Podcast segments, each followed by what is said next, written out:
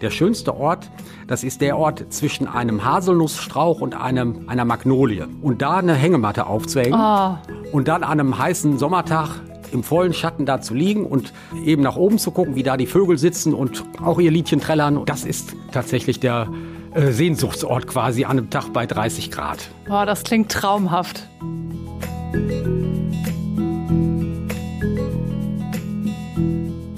Wir begrüßen euch ganz herzlich zu einer neuen Folge vom Garten-Podcast Dein Fleckchen Grün. Und wenn ich sage wir, dann meine ich Werner Peitzmann, gelernter Gärtner, studierter Gartenbauingenieur und seit vielen, vielen Jahren bei der Firma Compo unter anderem für Gartenschulungen zuständig. Ja, und ich freue mich sehr, dass an meiner Seite Amelie Fröhlich mit dabei ist. Sie ist Moderatorin, Journalistin, seit vielen Jahren fürs Radio und fürs Fernsehen tätig. Und was ich von ihr erfahren habe, dass es ein Kaktus ist, der es bislang als Pflanze am längsten mit ihr ausgehalten hat. Ja, es ist tatsächlich so. Zu meiner Verteidigung muss ich sagen, ich bin viel unterwegs und so ein Kaktus braucht nicht so viel Wasser. Das ist wohl wahr. Und die anderen Pflanzen schaffen es auch ganz gut dank meiner Nachbarn. Werner, was ist eigentlich äh, deine liebste Jahreszeit? Das ist ganz eindeutig der Sommer. Guck mal, wir passen so gut zusammen. Bei mir auch ganz eindeutig der Sommer. Da äh, lebe ich quasi auf meiner Terrasse und das ist wirklich so.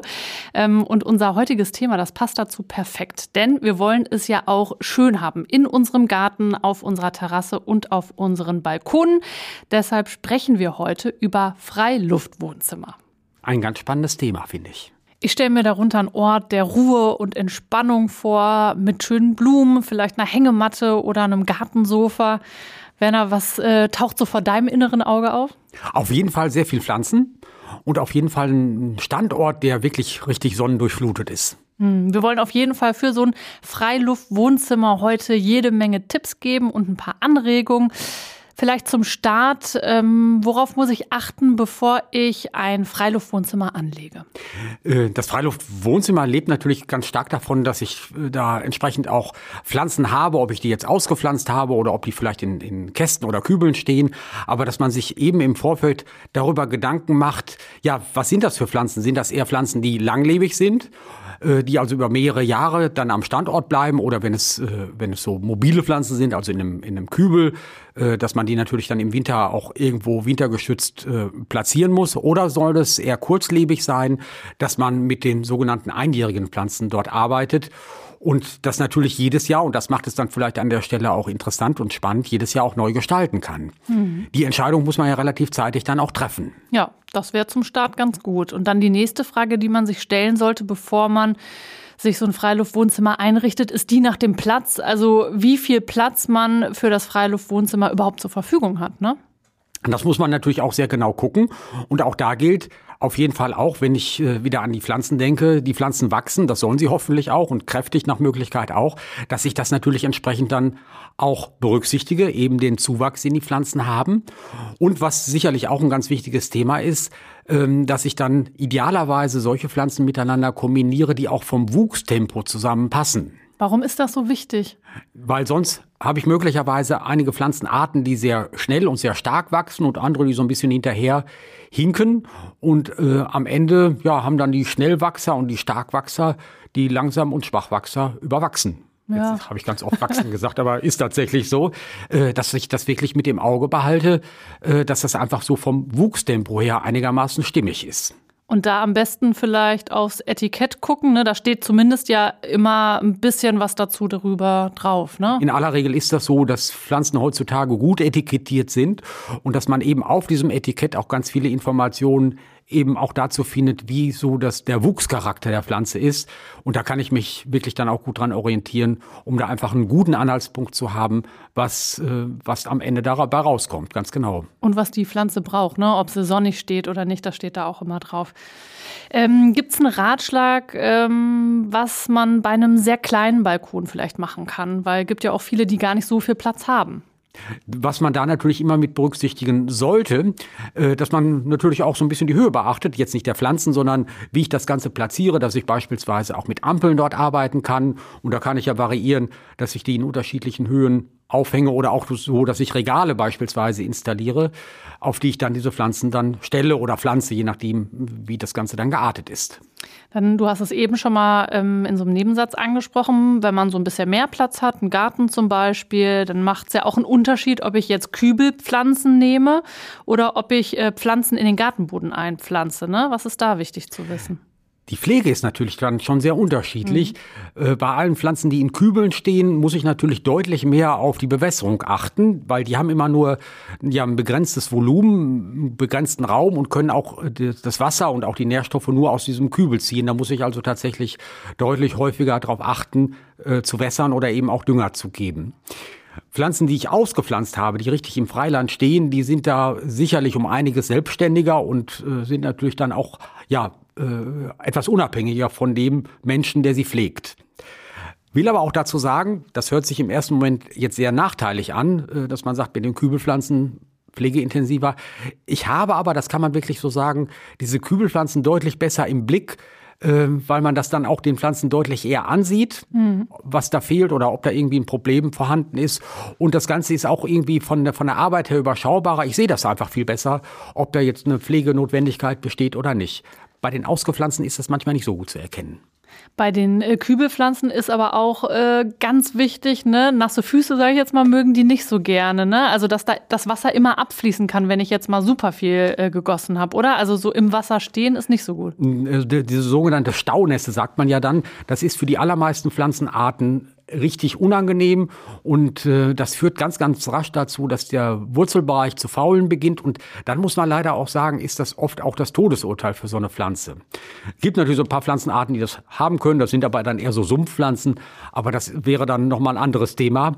Aber tatsächlich die allermeisten Pflanzenarten mögen das nicht und was man auch sagen kann an dieser Stelle, die allermeisten Pflanzenarten werden tatsächlich mit etwas weniger Wasser besser fertig als mit zu viel. Ich würde jetzt nie empfehlen, die Pflanzen vertrocknen zu lassen. Das meine ich natürlich nicht. Aber die so ein bisschen knapper zu halten mit Wasser bekommt den allermeisten Pflanzen ganz gut. Hm. Passt zu meiner nächsten Frage. Also wenn ich zum Beispiel oft unterwegs bin oder ich habe einfach nicht äh, so viel Lust, ständig zu gießen, welche Pflanzen sind denn dafür besonders geeignet? Ja, es gibt ja schon auch einige Pflanzenarten, insbesondere auch so mediterrane Pflanzen, die mit etwas weniger Wasser zurechtkommen. Sicherlich auch bedingt durch den natürlichen Standort da im mediterranen Bereich. Da kann man sicherlich Rosmarinenarten nennen, Lavendel kann man da sicherlich nennen, auch einen Olivenbaum kann man auch äh, dazu zählen. Und wenn man da am natürlichen Standort irgendwo in Andalusien guckt, da ist es ja gerade im Sommer so, dass es dann mitunter auch Wochen oder Monate lang nicht regnet und die verkraften das trotzdem. Die werden also auch mit solchen Trockenphasen äh, ganz gut fertig oder äh, diese Lavendelfelder in Südfrankreich, auch da ist es oft ja so im Sommer sehr heiß und auch durchaus trocken und die verkraften das trotzdem. Also da hat man auf jeden Fall die gute Möglichkeit, ähm, solche Pflanzenarten auch zu wählen, die dann eben solche Abwesenheiten des Gartenbesitzers auch ganz gut vertragen. genau, also Obacht bei der Pflanzenwahl schon direkt. Ähm, mal abgesehen davon, ob im Kübel oder Gartenboden, der Standort muss ja auf jeden Fall auch berücksichtigt werden. Sprich, reden wir jetzt über einen schattigen Platz oder scheint da die absolut pralle Sonne? Das ist tatsächlich im Vorfeld genau zu gucken und man würde, wie soll ich sagen, Schiffbruch erleiden, wenn man äh, sonnenbedürftige Pflanzen auf die Nordseite setzt, auf einen schattigen Standort setzt. Und was man wirklich auch sagen kann, das, das gilt bei Pflanzen generell, der Faktor Licht ist im Grunde auch durch nichts anderes zu, zu ersetzen. Mhm. Selbst wenn ich sage, oh, das ist aber jetzt besonders äh, zwar ein bisschen lichtarm, aber dafür ist es vielleicht da ein paar Grad wärmer, weil das irgendwie besonders geschützt ist. Das wäre der Pflanze egal. Das würde sie nicht positiv quittieren. Die braucht einfach das viele Licht. Mhm. Ich habe es eben versprochen, wir geben heute hier auch so ein bisschen Inspiration. Ähm, was könnte ich denn zum Beispiel auf so eine sonnige Terrasse pflanzen? Also hast du da vielleicht mal so ein umfassenderes Beispiel für uns? Ähm, also man kann ja einerseits gucken, dass man so diese äh, mediterranen Pflanzen mhm. dazu nimmt. Oleander kann man da sicherlich nennen, äh, Orangenbäumchen kann man nennen, Feige, äh, Olive, was wir auch schon angesprochen haben. Genau mein Ding. Aber eben auch viele ganz klassische äh, einjährige Sommerblumen, äh, so Petunienarten beispielsweise, auch Granienarten. Das sind dann schon Pflanzenarten, die wirklich einen sonnigen Standort benötigen, damit sie einfach gut äh, gedeihen können und entsprechend auch viele Blüten bilden. Und wenn man da auch darauf achtet, dass der Standort in Ordnung ist, ist auf jeden Fall auch die Krankheitsanfälligkeit deutlich geringer. Mhm. Weil wenn ich, wenn ich jetzt so den Oleander oder auch die Granie sehr schattig aufstelle, kann man sehr sicher sein, dass dann auch relativ bald äh, Krankheiten sich einstellen werden. Hm. Also du hast da auf jeden Fall schon so einen Teil von meiner Terrasse äh, genannt, voll mein Ding. Olivenbaum habe ich, Pfirsichbäumchen habe ich, Lavendel habe ich, Feigenbaum habe ich. Ähm, ist nur manchmal tatsächlich ein bisschen schwierig, die über den Winter zu bekommen, ist so meine Erfahrung. Ja, äh, das wäre tatsächlich dann auch eine Überlegung, die man im Vorfeld machen sollte, was man eben mit den Pflanzen im Winter macht. Mhm. Ähm, der eine oder andere macht es ja so, dass er die irgendwie in den Keller räumt, in die Garage räumt, weil die vielleicht ein bisschen beheizbar ist muss man ehrlicherweise sagen, ideal ist das alles nicht, weil auch da kommt wieder der Faktor mit der, mit der Dunkelheit beziehungsweise dem Licht ins Spiel. Licht ist ohnehin der Mangelfaktor in den Wintermonaten und wenn ich mir dann einen Standort aussuche, wo es grundsätzlich zu dunkel ist, werden diese Pflanzen das nicht allzu gut haben können, muss man wirklich sagen. Und die vertragen das auch nicht. Ich spinne jetzt mal rum. Äh, tagsüber, wenn das Licht da ist, stelle ich es raus und dann hole ich es abends rein, ähm, weil dann wahrscheinlich der Temperaturunterschied zu krass ist, oder? Nee, das kann man ruhig machen. Ja? Das kann man machen. Ist natürlich ein bisschen mühselig und man muss wirklich auch immer dran denken, das so auch zu tun, äh, dass man nicht irgendwie das Mal vergisst und dann hat man ausgerechnet in der Nacht äh, frostige Temperaturen. Das wäre natürlich heikel, aber ansonsten kann man das machen und eigentlich wäre das sogar super gut. Mhm. Und wenn man so guckt am natürlichen Standort, da habe ich das ja auch oft, dass es tagsüber ähm, ja relativ warm ist und nachts kalt ist, so im, im äh, Wüstenklima ist das ja sogar noch bis auf die Spitze getrieben oder auch so in Steppen, Savannen hat man das ja auch, dass es mitunter dann nachts relativ kalt ist und tagsüber äh, sehr, sehr heiß ist. Und das, das macht den Pflanzen nicht so viel aus. Wie sieht's? Wir sind immer noch bei einem sonnigen Südbalkon oder Südterrasse mit mediterranen Kräutern aus. Ähm, die mögen im Grunde ja diese mediterranen Kräuter alle eben diese ganz sonnigen Bedingungen und auch da kann man auf jeden Fall äh, so das Rosmarin, Rosmarin nennen, Lavendel kann man da sicherlich nennen und ähm, wenn es um Kräuter geht, würde ich das auf jeden Fall immer auch mit einjährigen Kräutern ergänzen. Äh, ganz klassisch natürlich Basilikum mhm. und eben auch Petersilie und andere äh, Kräuterarten auch. Das sind grundsätzlich auch Pflanzenarten, die das volle Licht benötigen und die dann auch entsprechend ihr Aroma ausprägen. Mhm. Da vielleicht noch ein kleiner Tipp dazu bei Kräutern, weil das ganz viele gar nicht so wissen. Kräuter gedeihen ja grundsätzlich besser, wenn man die, was die Nährstoffe angeht, ein bisschen bescheidener hält. Mhm. Ähm, wenn man, man könnte es auch andersrum äh, ausdrücken, wenn man sagt, wir düngen diese Kräuter richtig kräftig, ja. dann wachsen die, das Wortspiel passt ja irgendwie ein bisschen, richtig stark ins Kraut, machen sehr viel Blätter. Aber das, diese Blätter, die sich dann entwickelt haben, sind verhältnismäßig aromaarm. Und, ah. und jetzt beim Basilikum oder, ja. oder Petersilie oder was man auch nennen mag, äh, soll es ja genau andersrum sein. Äh, eben diese Blättchen, die man dann abzupft und dann auf die Tomaten legt, mhm. auf den Mozzarella legt, die sollen ja einigermaßen gehaltvoll sein, lecker schmecken und dann ist es wirklich besser mit weniger Nährstoffen zu arbeiten. Aber da gibt es tatsächlich Unterschiede. Das ist mir auch schon aufgefallen, dass manche Blätter wirklich so richtig ein Aroma haben und manche so gar nicht. Ne? Also daran ja. kann es liegen. Einmal was die Düngung angeht und sicherlich auch was das Licht angeht, weil äh, eben diese Kräuterarten bei vollem Licht einfach einen ganz anderen Stoffwechsel haben, dass dann auch die Aromastoffe sich überhaupt erstmal bilden können. Mhm. Man kann ja in so einem Freiluftwohnzimmer auch das Schöne mit dem Nützlichen verbinden. Stichwort Sichtschutz. Äh, wenn der Nachbar nicht so alles mitbekommen soll, was eignet sich denn da? Was ich sehr gut verstehen kann und deswegen bin ich auch ganz froh darum, dass ich äh, so im Außenbereich wohne und mit den Nachbarn ein gutes Verhältnis habe, aber die mir nicht auf die Terrasse gucken können. Von daher kann ich das gut nachvollziehen. Äh, es gibt ja so diese schwarzäugige Susanne beispielsweise. Das ist so eine Rankpflanze, die einerseits sehr schnell wächst, das soll sie auch, und auf der anderen Seite natürlich, wenn man ihr eine entsprechende Rankhilfe verpasst, auch einen hervorragenden Sichtschutz ergibt. Und da könnte ich beispielsweise ein bisschen was mit erreichen. Oder auch so ein Silberregen ähm, ist eher dann so eine Strukturpflanze, weil sie einfach nicht so blüht. Auch da kann ich das entsprechend mit äh, hinbekommen. Mhm. Oder wenn ich mich äh, entschließe, das so einzurichten, dass es über eine längere Zeit auch so sein soll, mein Freiluftwohnzimmer Efeu. Ja. Ist sage ich manchmal auch natürlich so ein ganz aggressiver Wachser, aber der lässt sich auch wieder problemlos zurückschneiden und ist im Grunde sehr unkompliziert. Und ähm, der macht natürlich auch alles schön dicht. Und, und sieht schön aus. Sieht schön ich. aus. Und noch dazu, das ist sicherlich so ein willkommener Nebeneffekt, je nachdem, wo man auch ansässig ist. Man findet im Laufe der Zeit auch das eine oder andere Vogelnest da drin. Hm. Weil ja. die finden das irgendwie ganz auch schön, nett. weil das dann so ganz heimelig ist im, im Efeu. Jetzt haben wir über Sonnenbalkone gesprochen. Ähm, was mache ich denn, wenn ich nur einen schattigen Nordbalkon zum Beispiel habe? Also mediterranes Urlaubsfeeling ist dann vermutlich eher schlecht. Äh, das ist grundsätzlich eher schlecht. Was sicherlich geht, weil es eben auch eine mediterrane Pflanze ist und was man da eben sicherlich machen kann, das wäre der Buchsbaum. Mhm. Ist ja eher mediterran. Ähm, aber auch, weil gerade schon angesprochen, äh, Efeuarten würden es da natürlich gut äh, tun oder auch Fahne. Ähm, aber auch tatsächlich das eine oder andere Kraut kann ich da äh, anpflanzen. Das ist dann nicht mehr allzu viel.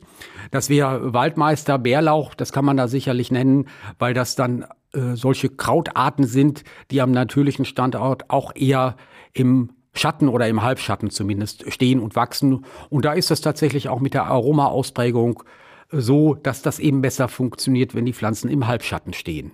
Hm. Bärlauch, das ist ja immer so das Kraut, was dann eben im Mai in aller Regel ja dann auch äh, ähm, ja äh, vorhanden ist und, und was man dann auch entsprechend erntet. Wenn das in der vollen Sonne stünde, ja. wäre das auch eine große Enttäuschung. Ach echt? Das würde nicht richtig funktionieren. Da hätte man dann Weil es da nicht schmecken würde oder ja. wird die Pflanze da absterben? Nee, absterben würde sie nicht. Sie würde erstmal irgendwie einen ganz anderen Wuchscharakter haben. Mhm könnte einem ja egal sein, aber das, äh, das wäre irgendwie anders. Das Aroma wäre auch anders. Das wäre jetzt nicht das, was man eben vom Bärlauch erwartet. Das soll ja so ein bisschen knoblauchartig auch schmecken und, und auch durchaus herzhaft schmecken.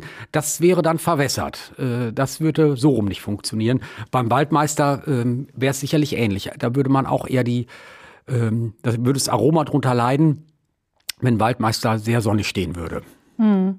Ach, das stelle ich mir aber schon auch schön vor. Also auch ein Nordbalkon kann man auch nett zusammenstellen, wenn man sich da noch eine gemütliche Sitzecke zum Beispiel macht, ne, kann das schon auch echt ein Wohlfühlort und Entspannungsort werden. Und man müsste trotzdem komplett nicht auf Blumen verzichten, weil da gibt's ja schon auch einige Arten, die äh, ja auch eher so diesen Schatten bevorzugen, beziehungsweise mit den Bedingungen ganz gut zurechtkämen.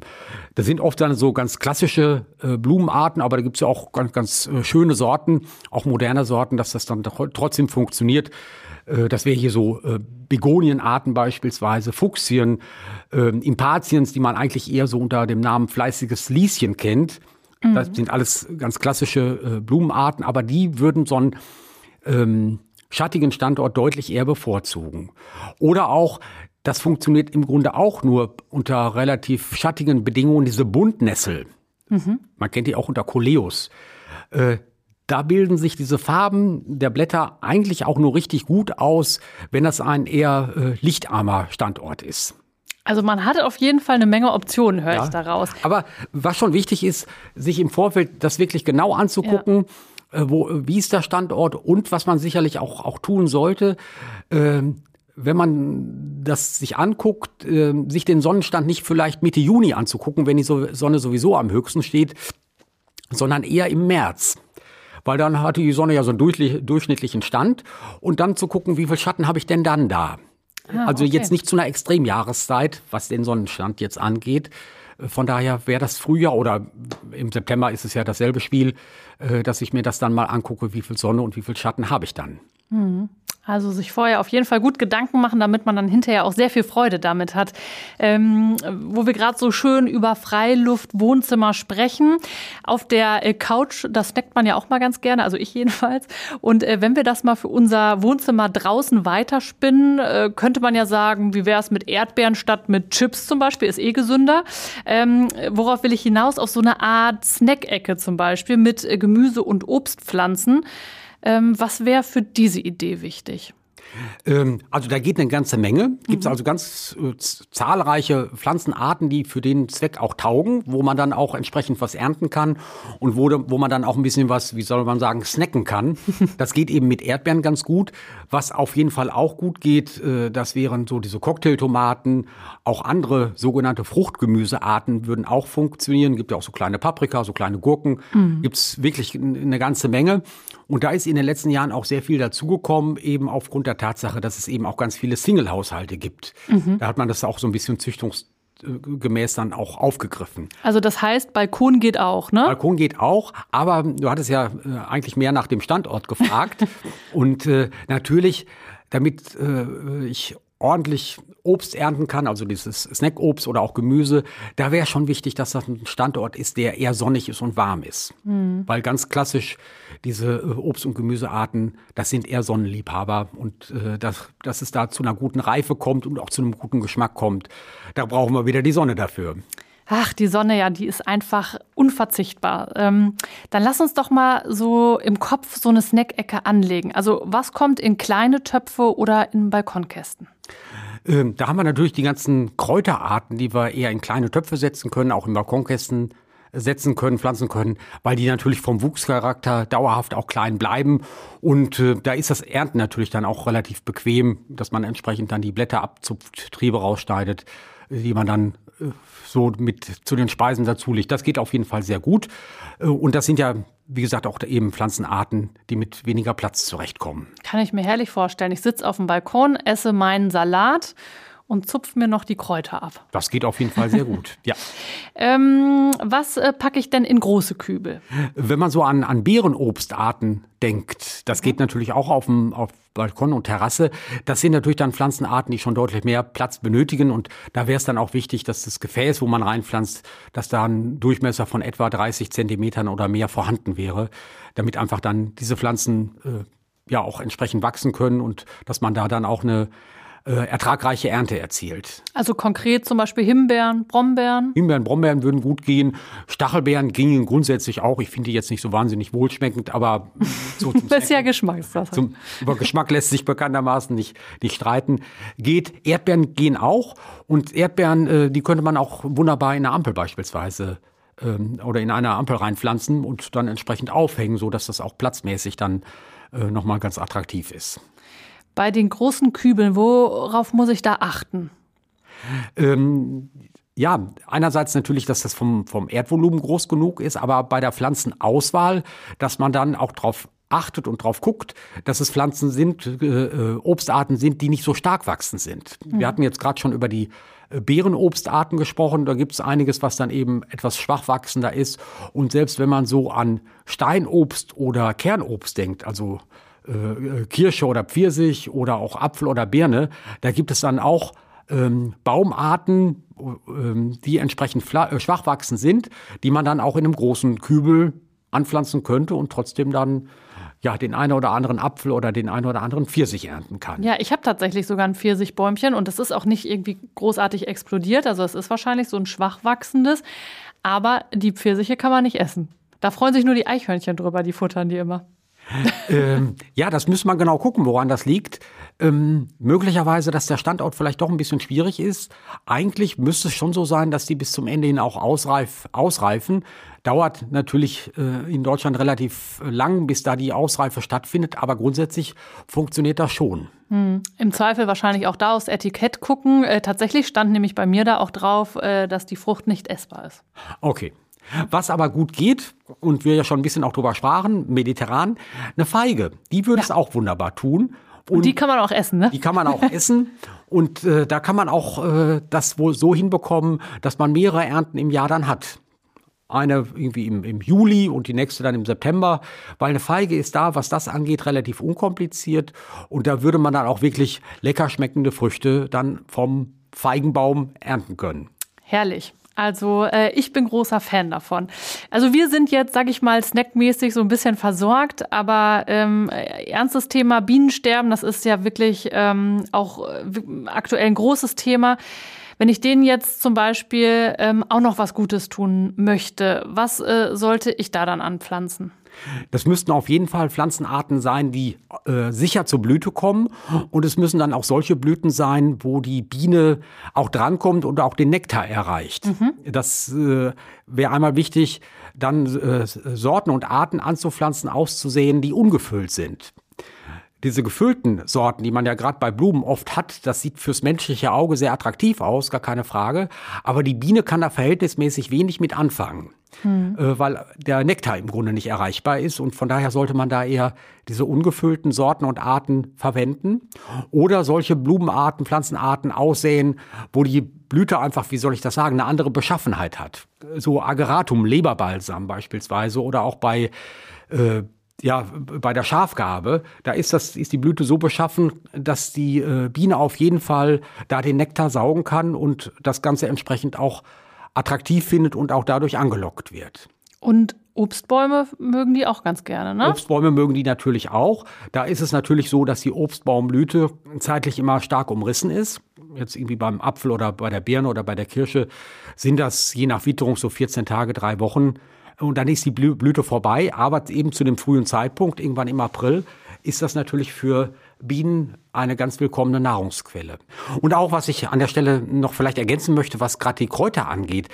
Äh, so die Kräuterarten, die wir hierzulande haben und die man eben auch mit in unserem Freiluftwohnzimmer äh, integrieren kann, das sind alles Pflanzenarten, die auch früher oder später zur Blüte kommen. Ob das jetzt ein Thymian ist, ein Rosmarin, ein Borretsch, ein Bärlauch, die kommen alle zur Blüte und weil sie im Grunde nicht auf Blüte gezüchtet worden sind, sind sie ungefüllt und dienen äh, den Bienen natürlich als hervorragende Nahrungsquelle. Hm. Du hast es jetzt gerade schon so ein bisschen ähm, angerissen. Schön ist es ja auch, wenn man das Ganze so pflanzt, dass die Insekten nicht nur im Sommer was haben, sondern vielleicht auch im Frühjahr und im Herbst, dass die da Nahrung finden. Was kannst du da empfehlen? Äh, richtig, also im Sommer da ist das ja wirklich unkompliziert. Mhm. Fürs Frühjahr hat man eben auch eine ganze Menge, was wir eben schon gesagt hatten, so diese Obstarten und auch noch früher, das sind ja diese ganz klassischen äh, Frühjahrsblüher der, mit Tulpen und Krokussen und äh, gibt es ja wirklich eine Vielzahl an Pflanzenarten. Wo es wirklich schwieriger wird, ist der Herbst. Äh, da geht das Ganze dann natürlich nicht nur jahreszeitlich dem Ganzen zu, äh, dem Ende zu, sondern da gibt es auch nicht mehr allzu viele Pflanzenarten, die dann entsprechend blühen. Was man da sicherlich nennen kann, das sind bestimmte Sonnenhutarten oder äh, die Herbstzeitlose oder auch der Storchnabel. Das wären einfach mal so drei Pflanzenarten, äh, die dann eben auch zu einem relativ späten Zeitpunkt noch zur Blüte kommen und auch der Biene dann äh, als Nahrung dienen können. Hm. Jetzt haben wir schon ganz viel Inspiration. Ähm, Werner, ich glaube, jetzt haben ganz viele bestimmt richtig Lust, am liebsten direkt loszulegen und sich so ein richtig cooles Freiluftwohnzimmer ähm, zu erschaffen. Mal ganz generell, wir haben jetzt gerade auch über Jahreszeiten gesprochen, aber generell, wann würdest du empfehlen, dass man dann wirklich auch loslegen kann damit? Idealerweise im Frühjahr.